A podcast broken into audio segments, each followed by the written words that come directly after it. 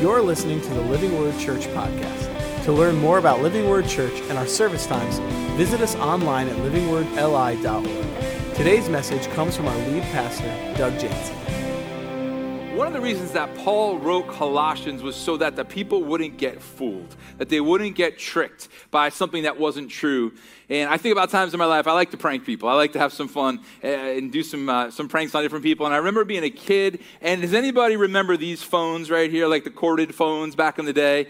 And in our house, in the Jansen household, we had invested in like a hundred foot cord so that I could have a little privacy, and my sister could have a little privacy. You could take this thing, stretch it through the whole house, up the stairs, into my room, and it was great too because I could clothesline my sister when she was walking by at necessary times. But uh, the thing about this was there was no caller ID city right? So you had no clue what number was coming in. You didn't know who was calling you. It could have been your boss, your parent, your girlfriend. It could have been anybody. But then that also meant that, of course, you're talking to telemarketers, right? There was no screening really back in the day. And so you'd answer the phone and you talk with telemarketers all the time. And they would always hear my voice and know I was younger as like a young teen and say, Can I talk to your parents? And, and I just got tired of it. And so one day I was like, Yeah, let me get my mom. And I came back on the phone and I was like, Hello, you know, and, and just right away I heard in the, the, the voice of the person on the other side, like, they're not buying this, you know? So the, the lady was like, okay, Mrs. Jansen, you know? She's like, can I interest you in some Tupperware? And so we went back and forth and back and forth. And eventually, it just got to the point where the two of us thought it was so ridiculous that we're both hysterically laughing. And I just hung up the phone. So she didn't fall for it. And that's why Paul wrote Colossians, that we wouldn't fall for it, that we wouldn't fall for things that aren't truth. And we're going to look at some specifics here today. But let's remember where we've been. So in week one, we talked about prayer. We said in 2023, let's get serious about prayer. And let's pray these themes God, your will be known and done. And I hope you've been praying that. I hope that started to really fill your prayer life. Yes, keep praying for healing and provision and direction. But how powerful it is to say, God, would your will be known and would your will be done? Pray that over your family, your friends, neighbors, people who do and don't know Jesus. It's a powerful thing to pray. Then in week two, my wife Kelly did an amazing job talking about Jesus and saying that he is preeminent and supreme and above all. And when we're walking through stuff, hold fast to Jesus. Last week, we looked at some lies. We looked at some lies that try to fill our minds.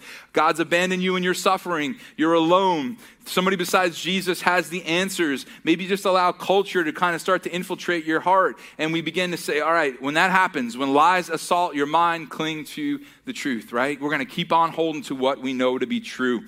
Today, we're going to get into some big stuff here. Paul's got some big themes for us. And so I need you with me, okay? I need you kind of talking with me throughout this message today. So everybody say legalism. That's one of the things we're going to look at today. Everybody say what I can do versus what Jesus has done. And that's really the heart behind legalism. We're going to see what that all uh, has to do to impact us today. Another thing we're going to look at is mysticism and false teaching. Everybody say mysticism. Say false teaching. People sometimes, when they're into mysticism or spiritualism, they think they're spiritual or they think they're on a path, but it's like, but who are you following? Like, I'm just spiritual, but who are you following? We're going to talk about how Jesus needs to be the answer to that question. And also, sometimes with mysticism and spiritualism, people can just begin to think, like, I know more than everybody. I've had this experience with God that is, is, is the end all be all. It's more important than scripture, it's more important than my uh, relationships with others. And we begin to think that we are, are, are better than or above other people who might also be trying to pursue a relationship with God. And false teaching is all within mysticism. And uh, we're going to talk about some of the rabbit holes we can fall in, you know? Like all around us are little traps for us to fall into that would greatly negatively impact our faith. So I want to give you some specific ones. I want to give you some warning signs of what to look for, and so that you'll, you'll not fall into some of those rabbit holes. Another thing we're going to look at today is the true freedom that Jesus wants us to have. Everybody say outward restriction versus inward transformation.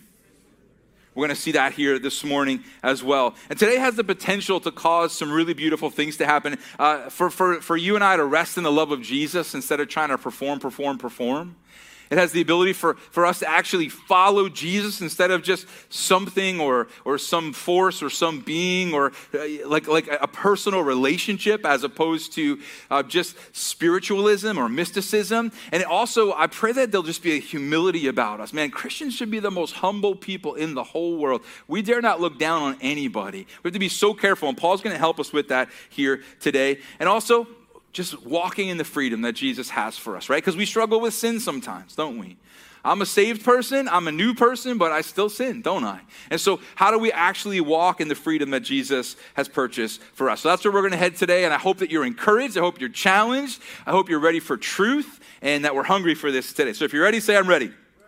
All right, cool. If you're not a follower of Jesus, this is so important for you as well because I would guess maybe you've been trying to perform your way into a relationship with God. Or maybe you've been thinking, I'm going to be spiritual, but you don't really know what that means. What does it mean to follow someone as opposed to just be spiritual? And I think you probably long for some of the freedom we're going to talk about here today. So, everybody say Colossians. So we're in part four. We're going to continue to look in. We're going to pick up on the verse we left off on last week. And verse 16 in Colossians 2 says, Therefore, do not let anyone judge you by what you eat or drink, or with regard to a religious festival, a new moon celebration, or a Sabbath day. Everybody say legalism. So, this is what we're talking about here. And this seems strange to us because I guarantee you, no one has ever said, you know what the problem with you is? You're, you're not celebrating the new moon celebration, right? Like, like that's never happened in your life before. So, it's kind of like, what does this mean? Well, Paul is talking about these false teachers who are trying to get people to basically save themselves. If they do these things, if they celebrate these religious festivals, if they go to those celebrations and, and their offering is right and their, their repentance is right and all these different things are right, then maybe they can save themselves. And every single thing Paul brings up in verse 16 are rules of Judaism. And so Paul is here saying, you're hearing that you can save yourself if you do these things, but you can't save yourself. That's legalism. Paul's saying that's not how it works. Warren Wiersbe says this, you can read it with me. Sad to say, there are many Christians who actually believe that some person, religious system, or discipline can add something to their spiritual experience. Listen to this, everybody. Ready? But they already have everything they ever will need in the person and work of Jesus Christ. Amen? It's all there. It's all already in Him. And so then Paul goes on and he starts to talk about the difference between those Old Testament ways and Jesus here in new times. And so it says in Colossians 2:17, these are a shadow. He's talking about the Jewish laws and the rules and the things the people were trying to keep to save themselves. Those are a shadow of things that were to come. The reality, however, is found in Christ. He's saying all that stuff back in the Old Testament was important, it served a purpose, but it was just a shadow of the real thing. I think we'd all agree that shadows and real people are very different things, aren't they? I, have mentioned this before. Some of you guys like when I tell old stories. You're like, oh, Doug, that was great. I, would heard that story before, but, but it was great to hear it again because it means I've just been around for a long time. I'm like, sweet. I'm so glad you're around and you like to hear me say the same thing twice. Cool. How great is that? But years ago, I talked about how one night I'm laying in bed and all of a sudden my wife's tapping me on the shoulder. She's going, someone's in the house. Someone's in the house. I jump up out of bed. My blood just flowing, right? I turn around and there's a person standing in our bedroom. I go running at them and they get bigger as I get running because it was my own shadow I was running at. There was no person there, right? And I think in the same way, we would say, well, yeah, there's a big difference between a shadow and a real person. But a shadow kind of lets us know something else is coming, right? And this is exactly what Paul is saying here. He's saying, like, those rules, those offerings, those priesthoods, those kings of the Old Testament, they're not meaningless or useless, but they were trying to show us something better was coming. And Samuel Johnson helps us get our minds around this. He says the offerings were reflections of the one genuine saving offering at the cross. The priesthood was a foreshadowing of the priestly ministry of Christ. And the kings of Israel faintly suggested the coming King of kings and Lord of lords. And so the Old Testament system was important. It had its purpose and its place, but it was all announcing the arrival of the Savior, of Jesus, who would come to rescue you and I. So Paul is talking about this battle of what I can do versus what Jesus has done. Everybody say what I can do versus what Jesus has done. I cannot save myself. Jesus has completely saved me. There's nothing I can do to add to that. There's nothing I can do to make that better. It's what I can do versus what Jesus has done. Some of us here in the room are getting a little bit nervous. Like, all right, so Doug, then are you saying there's no right and wrong? Like, I got kids in the room. Please don't say there's no right and wrong. There is right and wrong. But how do we approach right and wrong? Well, that's what we're going to continue to see here as we go. I'm not saying there's not right and wrong. I'm just saying there's nothing we can do to add to our salvation. That's called legalism. And the Colossians um, were struggling with this because this is what was going on in their culture around them. The people were getting off track and they were believing lies. And we have to be so careful not to get tricked. He goes on. He's talked about legalism. He's going to switch gears a little bit. In Colossians 2:18, he says, "Do not let anyone who delights in false humility, humility and the worship of angels disqualify you." Such a person also goes into great detail about what they have seen. They're puffed up with idle notions by their unspiritual mind. Everybody say mysticism. Say false teaching. Okay, so this is where Paul is headed now. Now, before I get into mysticism, I have to just clarify something within Christianity, there are people who pursue supernatural connections to God. And, and I would even say that there are some legitimate people who would say, I just want to experience God. We have to experience God, everybody. It's huge, it changes everything. You see an answered prayer, you see God show up and provide or direct or lead. And sometimes within Christianity, legitimate Christians, even Paul, could have been labeled a mystic in that sense, in that he wanted to experience God and see miracles. Now, that's different than mysticism, which is what I'm talking about here today. Legalism had its roots in, in the Jewish, Jewish laws, but mysticism had its roots in paganism and something called Gnosticism. And the reason this all matters for us today is because just like Paul was writing to the Colossians that certain people were trying to lead them astray and get them distracted with things that would only lead them to rabbit holes and get them in really bad places, the same is true for us today. Maybe it's not called mysticism in the same way, but that same idea of like, I just want to be spiritual. Yeah, but who are you following? Who do you know? Do you know Jesus or are you just spiritual, right? There's a huge difference. Or uh, um, the mystics were often known, and the, and the Gnostics were known to be very um, arrogant. They, they thought they knew everything. In fact, a part, a really dangerous part of Gnosticism is that they believed that only what was done in the spirit mattered. So if you did something with your body, it didn't matter. Like, imagine that world. Imagine living in that world. I just murdered someone, but it doesn't matter. I did that with the body. What matters is the spirit. Like, you see how scary this stuff can become, right? How deadly a little tweak can become. And the mystics believed, or the Gnostics believed, that they uh, had these experiences with God that were more important than Scripture, more important than what anybody else or any, any, anybody else had experienced or anybody else had to say. And so there was this arrogance about them. They, they because of these experiences, uh, gnosis, Gnostic means to know. Well, I, I know this, and because I know this, I am better than you. Wow, how we have to guard our hearts from this stuff. How we have to guard our hearts from false teachings because that's where the people really found themselves in the midst of it. And Paul says something strong to them. Are you ready for this? He says, They, or these people who have fallen into this, they have lost connection with the head from whom the whole body, supported and held together by its ligaments and sinews, grows as God causes it to grow. What is Paul talking about? He's saying that when we get into legalism and mysticism and false teaching, we lose connection with the head. Well, who's the head? Well, we know in the Bible, Jesus says, I'm the head. You guys are the body, I'm the head. So sometimes we lose connection with Jesus when we fall into this stuff, and sometimes we lose connection with the body who is the people of God, right? Us gathered, us doing life together. And so sometimes we lose connection to the power of God because we disconnect with Jesus, and sometimes we lose connection with the people of God. And I see it all the time, everybody. We have to guard ourselves against this. What do we do when we disconnect from the power of Jesus? We, we disconnect from the head. I'll tell you exactly what you and I should do in those moments. I'm going to act it out for you. We literally get down on our knees. I'm not joking. We get down on our knees and say, Jesus, I've been trying to do this myself. Legalism, through spiritualism, through just trying to add to my own abilities, just an arrogance that I know better than someone else, or that my experience trumps the scripture or trumps other people's experiences. We have to get down on our knees right here. So you hear me quote a guy named John Contest a lot. He's a, somebody that uh, a lot of us know. He's a teacher at a school many of us went to. And um, years ago, I had him speak at the church, and it was more of an interview. I kind of just asked him questions, and he responded with different answers. And, and I heard him tell a story, and I said, Can you tell that grocery story? And so he tells this story about how one day, he was talking with someone and had given some advice. And John's a really wise person. We, many of us in the room call this guy, like, hey, man, here's what I'm going through. Just pray for me, encourage me. And he's got a lot of wisdom. And so he had made the statement that he wanted to make. And then the person he was giving the advice to said back to him, You are the wisest person on earth, right? And he laughed it off because he's like just a humble guy. But he said later that day, he's unpacking the groceries out of his car. And you know how our minds work, right? Sometimes we buy our own press, don't we? And all of a sudden, this thought hit his head I am the wisest person on earth. And literally, he put the groceries down on, the, on his sidewalk and he got on his knees on his sidewalk, right in front of his neighbors, didn't care who was watching, just said, God, I'm in, I'm in me right now. I'm not connected to you.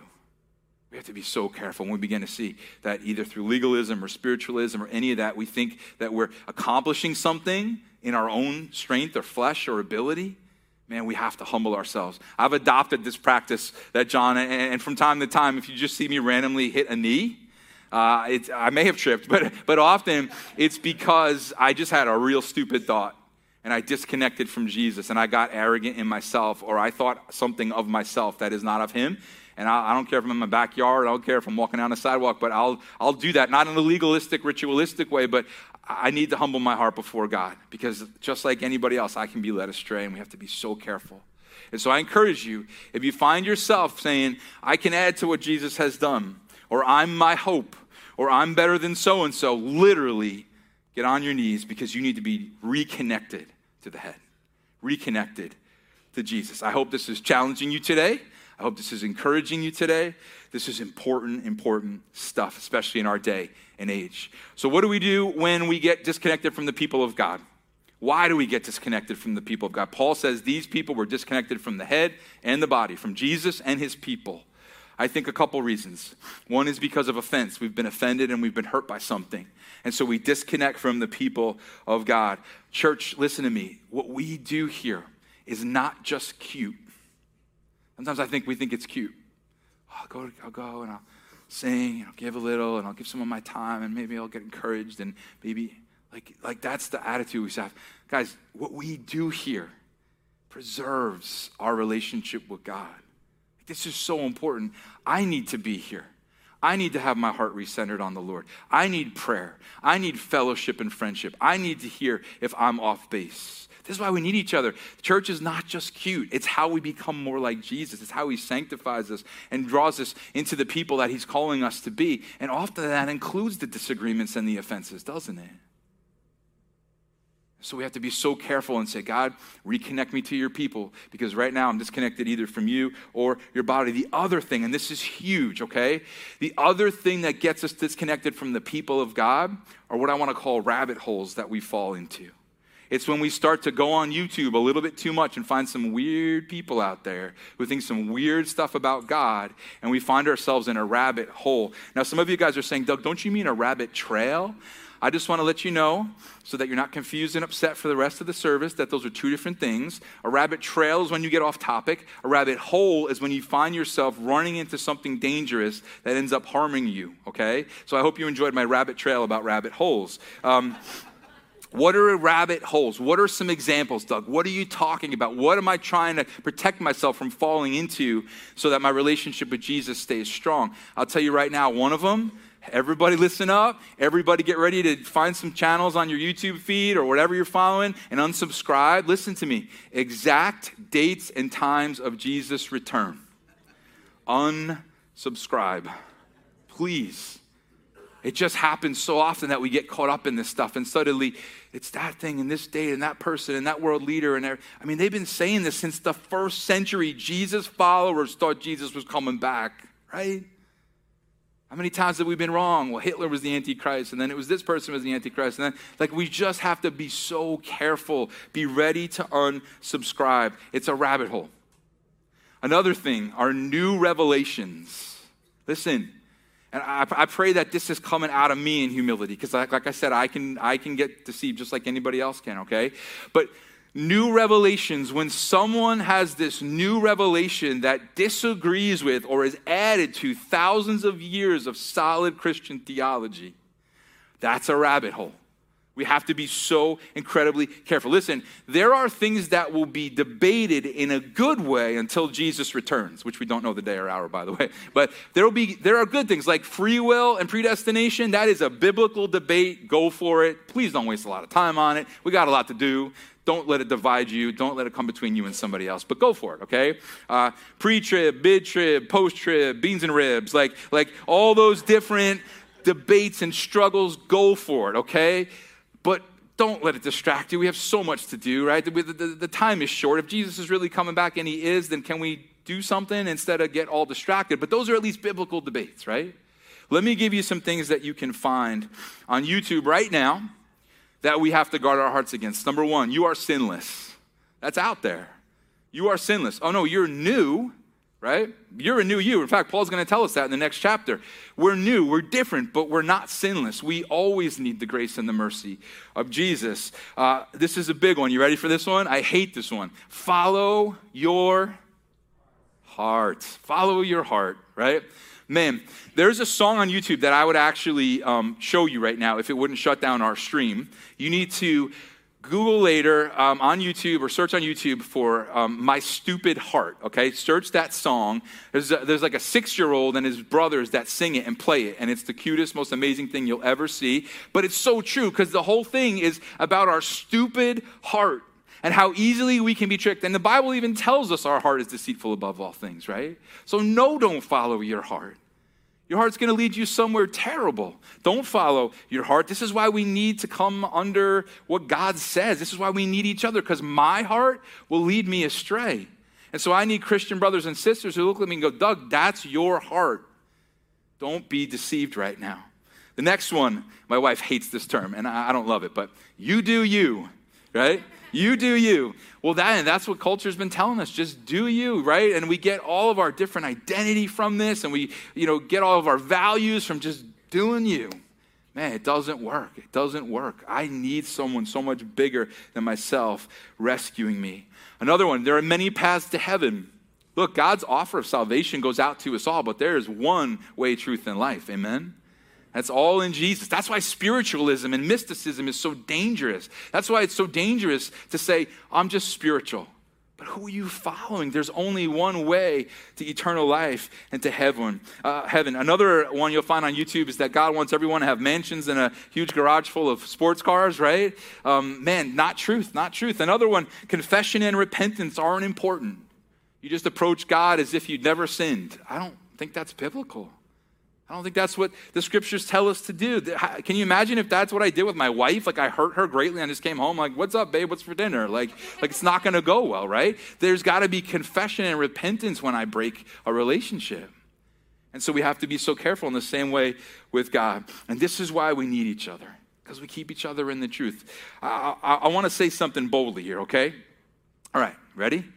If the gospel writers and the early church fathers and Martin Luther and Charles Spurgeon missed it, there's a really good chance that the guy in his mom's garage on YouTube, sitting behind a desk with a shirt and tie, and thankfully we can't see this part, but in his boxers behind the desk, making some video doesn't have new divine special revelation.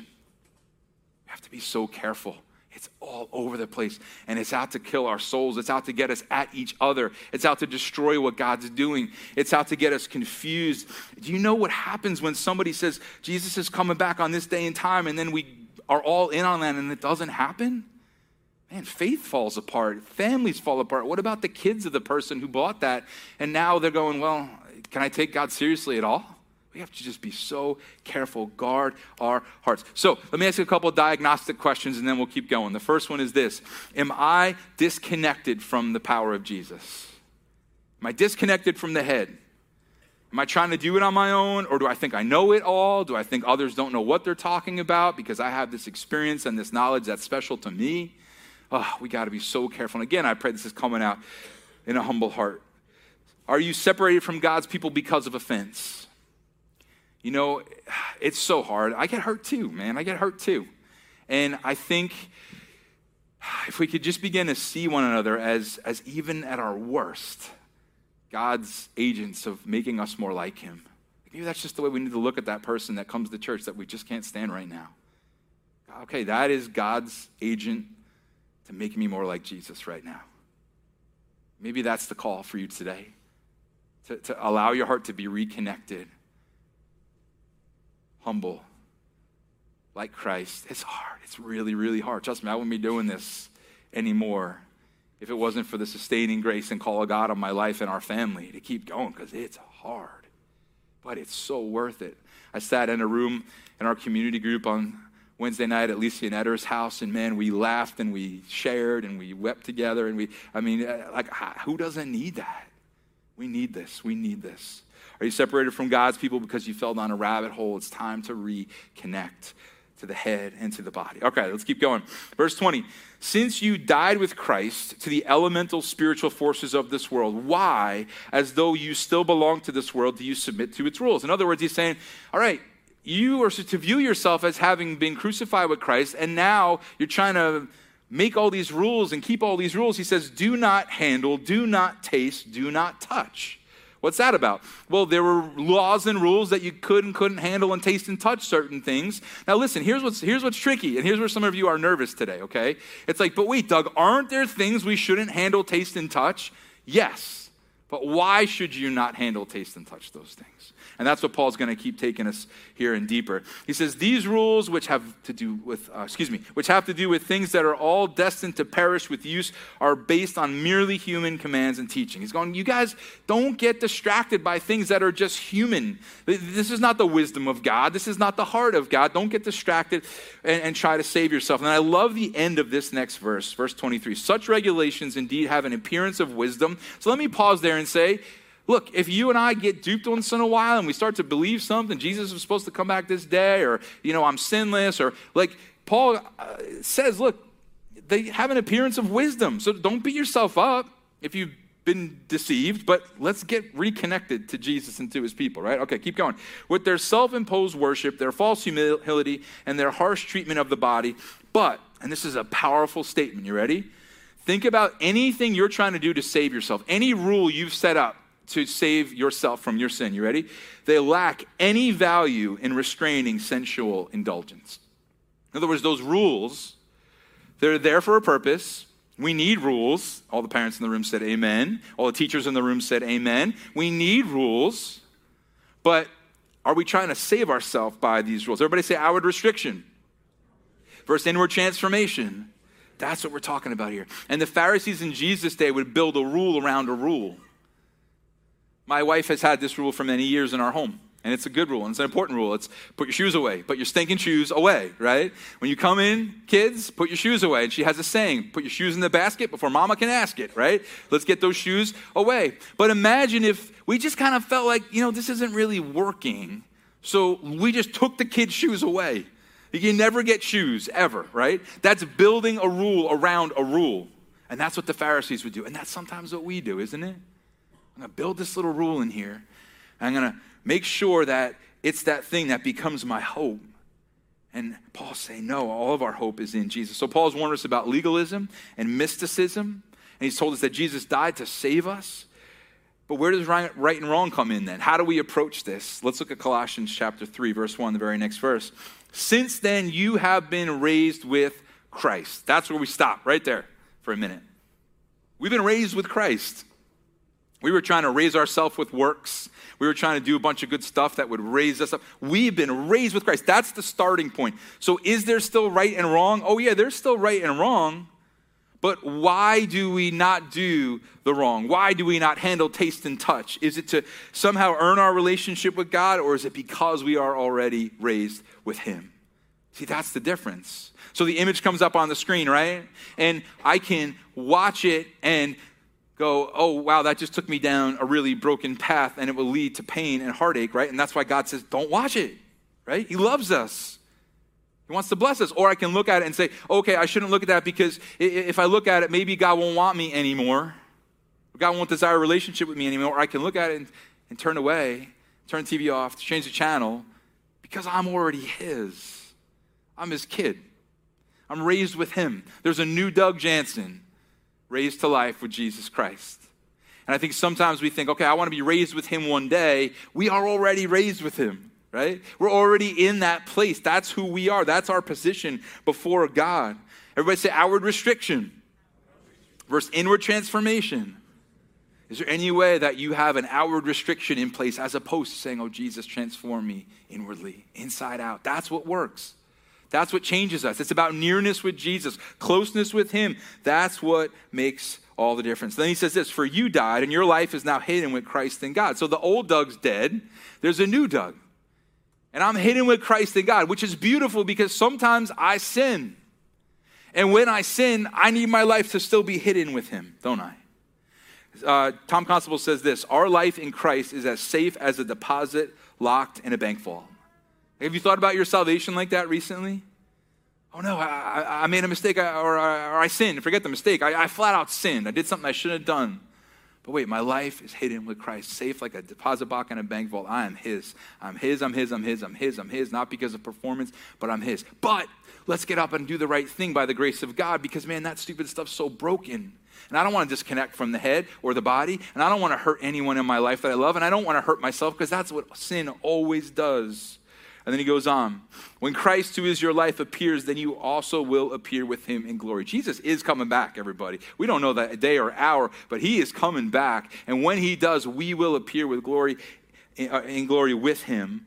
And then Paul says something that seems like it's going to go against everything we talked about so far. You're going, Doug, we spent the last 25 minutes talking about how our hope is not in rules and our hope is not in laws. And then look what Paul gives us. Look at what he says Colossians 3 5. Put to death, therefore, whatever belongs to your earthly na- nature sexual immorality, impurity, lust, evil desires, and greed, which is idolatry.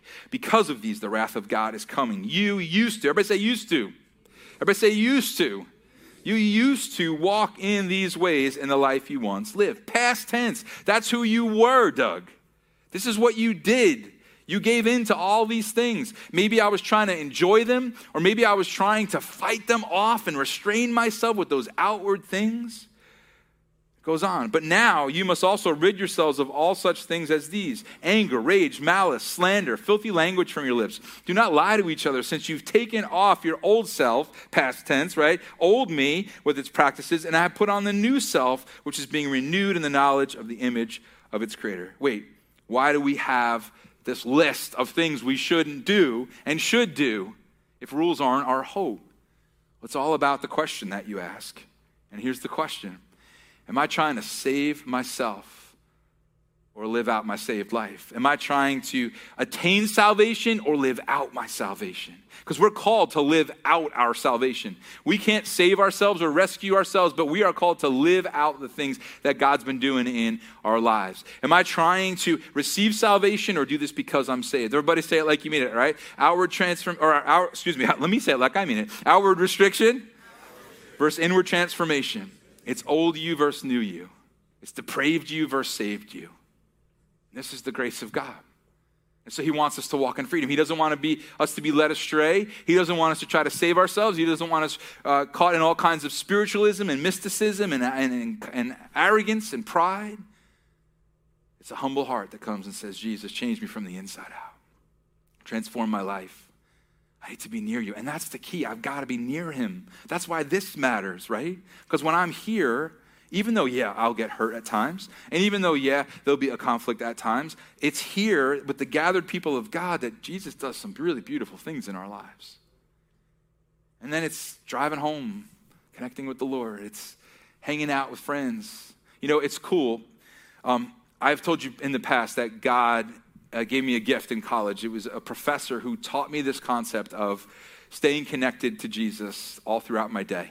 Okay? If you've come to this church, you've heard me do so many series it. They plugged in. We've done so many different series about this over the years, right? But I didn't realize what a gift it was until this past Thursday because I kind of just thought this is what all Christians do because I was taught it in college. But I'm in a room full of pastors Thursday. And this pastor, and they're all great guys. They love Jesus, right? But one of them goes, Hey, um, so we try to have a time with God, right? We try to set a time, you know, moments to be with Him, and we open our Bibles and we pray and we spend time with God. He said, But what do you guys think about like staying connected to Jesus all throughout the day? Like almost like it was a new thing. I was like, Oh my gosh, what a, an amazing gift God gave me in that professor 20 something years ago to teach me that in that moment. That the Lord wants us near Him all the time. And that's the key to a, a relationship with Him, right? Like I, if I'm if I talk to my wife only in the mornings at 7:30 a.m., it's going to go bad because I hate mornings, and and I'm not going to have connection with her throughout the rest of the day. Right? That connection point and that nearness, that's the inward transformation. So Jesus, I need you. I need you. Jesus, I'm tempted. Help me not fall. Jesus, I fell. Lift me back up. Connect me back to the head. Connect me back to the power. Connect me back to your people. Right? It's all about that intimate relationship with Jesus. He wants to hear from you as you're driving, as you're on the softball field, as you're in the gym. He wants to hear from you as you're at work. It's that connection. Jesus, change me, transform me, make me more like you. And sometimes some of the answers to the prayer of that, uh, those prayers are difficulty and hardship. And sometimes it's just a great gift of God where He lifts great weight off of us and He makes us new. Outward transformation. I'm sorry, I'm going to keep messing that up all day. Outward restriction versus inward transformation. Outward restriction does not work. It has no power controlling sexual or sensual indulgences, is what Paul says. But there is an inward transformation that makes us new. And Jesus came to set us free. And so, legalism, mysticism, false teaching, enslaved to our sin we look legalism in the face and we say, oh no, I am saved, crucified with Christ and raised by grace. I'm His. We look at mysticism and spiritualism and say, no, I'm going to guard my heart from those rabbit holes. I'm going to be so careful that I don't end up in all kinds of crazy places. I'm going to stay connected to the head, Jesus. I'm going to be uh, connected to Him as I walk through my day. I'm going to spend time with Him, morning, noon, or night, or whenever that set aside time is. And man, those moments are going to be what transforms me and makes me the person that He's called me to be. Remember, there's an old you and a new you. There's a past, a past tense and a present and a future, right? In the past tense, the old us was a slave to the sin in our lives, but not anymore. And yet, when we fall, he says, I want you to view your salvation as secure as that bank vault closed up. You are mine. So, have you disconnected yourself from the power of Jesus? Have you disconnected yourself from the people of God for offense or some rabbit hole? walking back close to Him is the key to everything. Next week, we're going to continue our series. We're going to get into some big stuff next week. Uh, I hope you'll come back and bring some people with you as we really talk about some countercultural things and, and look to what God has to say about it. But man, understanding what we've talked about today, which by the way, I'm happy to continue the conversation. If you're here today going, Doug, you talked about a lot, and there was just a whole lot going on there, and I'm not, I'm still confused. Let's talk. Let's hang out after or grab coffee sometime and let's work through it. But man, I just hope you, you, you're challenged but inspired by the freedom that Jesus has purchased for you today. Because I think it causes us to rest in Him and stop to perform, perform, perform. I think it causes us to protect our hearts and minds from all the rabbit holes that we could potentially fall in and allows us to walk in the true freedom as we're near our great Savior throughout our day. Friday night, our family traveled out to Shelter Island to watch my daughter play basketball. And 26 seconds into the game, she jumped and took a, a three point shot and came down with her ankle like this. And she got up and, and got up, carried off to the side, and we were kind of like across the way, like thumbs up, thumbs down. She's kind of like going, eh, like, I don't know, that's not helpful. And um, eventually she goes back in for a minute, comes back out. She wakes up yesterday morning, and her ankle's all blown up and everything. And so we go to the um, CityMD. My wife takes her, and she's got a broken ankle now. And there's a piece of the bone that literally broke off, and also with it, some ligaments came off. And uh, she made the three, though, so we're good. So, but I think about the fact that now my poor daughter sitting in the back there with her leg up and her crutches next to her is going to have to spend the next probably six to eight weeks figuring out how that bone and that ligament are going to reattach, right? They've been pulled away, they've been broken away. And now it's time for a cast, and it's time for rest, and it's time for elevation, and all the medications and all the other things she's going to need, so that that leg and that ligament, those ligaments and that bone can reconnect. Maybe you or I have been disconnected from the head, disconnected from Jesus, trying to do it on our own, trying to be spiritual. It's time to reconnect. It's time to reset that we would walk with Him. Maybe we've been pulled away from the people of God because of offense or because we went down a rabbit hole or busyness or all the other billion things that could happen. Man, it's time to reconnect. It's time to reset. It's time to allow the Lord to bring us back together close again because that's where He does His greatest work. If you're not a follower of Jesus, I hope today you'll put your trust in Him. You'll say, I'm not happy or satisfied just being spiritual. And that's the funny thing about a shadow and the real, isn't it? A shadow will never satisfy us the real does. Like a shadow of like a sandwich, right, against the wall. That's not going to satisfy you, right? The, shadow of a friend coming around the corner, like you're going to sit there and talk to the shadow and have a conversation. Like, but it's in the real, right? And I think we always think like I'm going to get joy and fulfillment and pleasure in the shadow. But no, all that's made real in the true relationship, in the true connection, in the true person, and that's Jesus, the real. And so, if you want a relationship with Him today, I encourage you to pray with me in just a minute. But everybody, let's remember Jesus set us free. legalism, mysticism, false teaching, self reliance, trying to earn our salvation, and even from the very sin that we so hate and keep going back to. Came to set us free. Let's pray. Lord, thank you, God, for the depths of your word, God. I thank you that your word is not surfacey, your word goes deep, and it meets us right where we are in life. And I thank you for that, God. And I thank you, God, that, hey, sometimes sermons are tough. Sometimes it's hard to hear. Sometimes we, we talk about some difficult things, but at the end of the day, God, we want to be faithful to your word, and we know you use it, God. And so I pray again that it's just come out in humility today, and I pray that you'll use it as necessary, Lord. So if you're here today and you're a follower of Jesus or watching online and you just need to approach God in prayer, is there just any way that you need to go, Jesus, I'm disconnected from you. Please reconnect me closely with you. Please reconnect me closely with you. I've been disconnected from the power of Jesus. I've been trying to save myself, or I've been uh, just cocky and arrogant, thinking I know better because of some spiritual experience or spiritualism, or I've fallen deep into a pit and I need your help, God. Maybe the second question you pray about is God, I've been disconnected from your people. I was hurt, or I got into some kind of real deception, watching something online or looking at some teaching or just got off course, and Jesus, would you reconnect me? And lastly, it's just Jesus, I, I, I really want to live for you, God. I really want to live for you. Would you help me be close to you so that that outward restriction turns into inward transformation and that what I can do versus what Jesus has done infiltrates every area of my life. If you're not a follower of Jesus and you want to put your trust in him, I'd love for you to pray with me now. You could just pray something like this Jesus, thank you so much for dying in my place.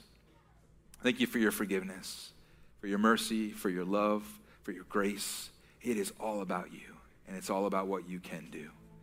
And so, Jesus, save me, rescue me. I cannot save myself, and I want to know you. I want to know the real. I don't want to look at a shadow. I don't want to interact with a shadow. I want to know Jesus as my Savior and my God. Thank you for this gift. In your name I pray.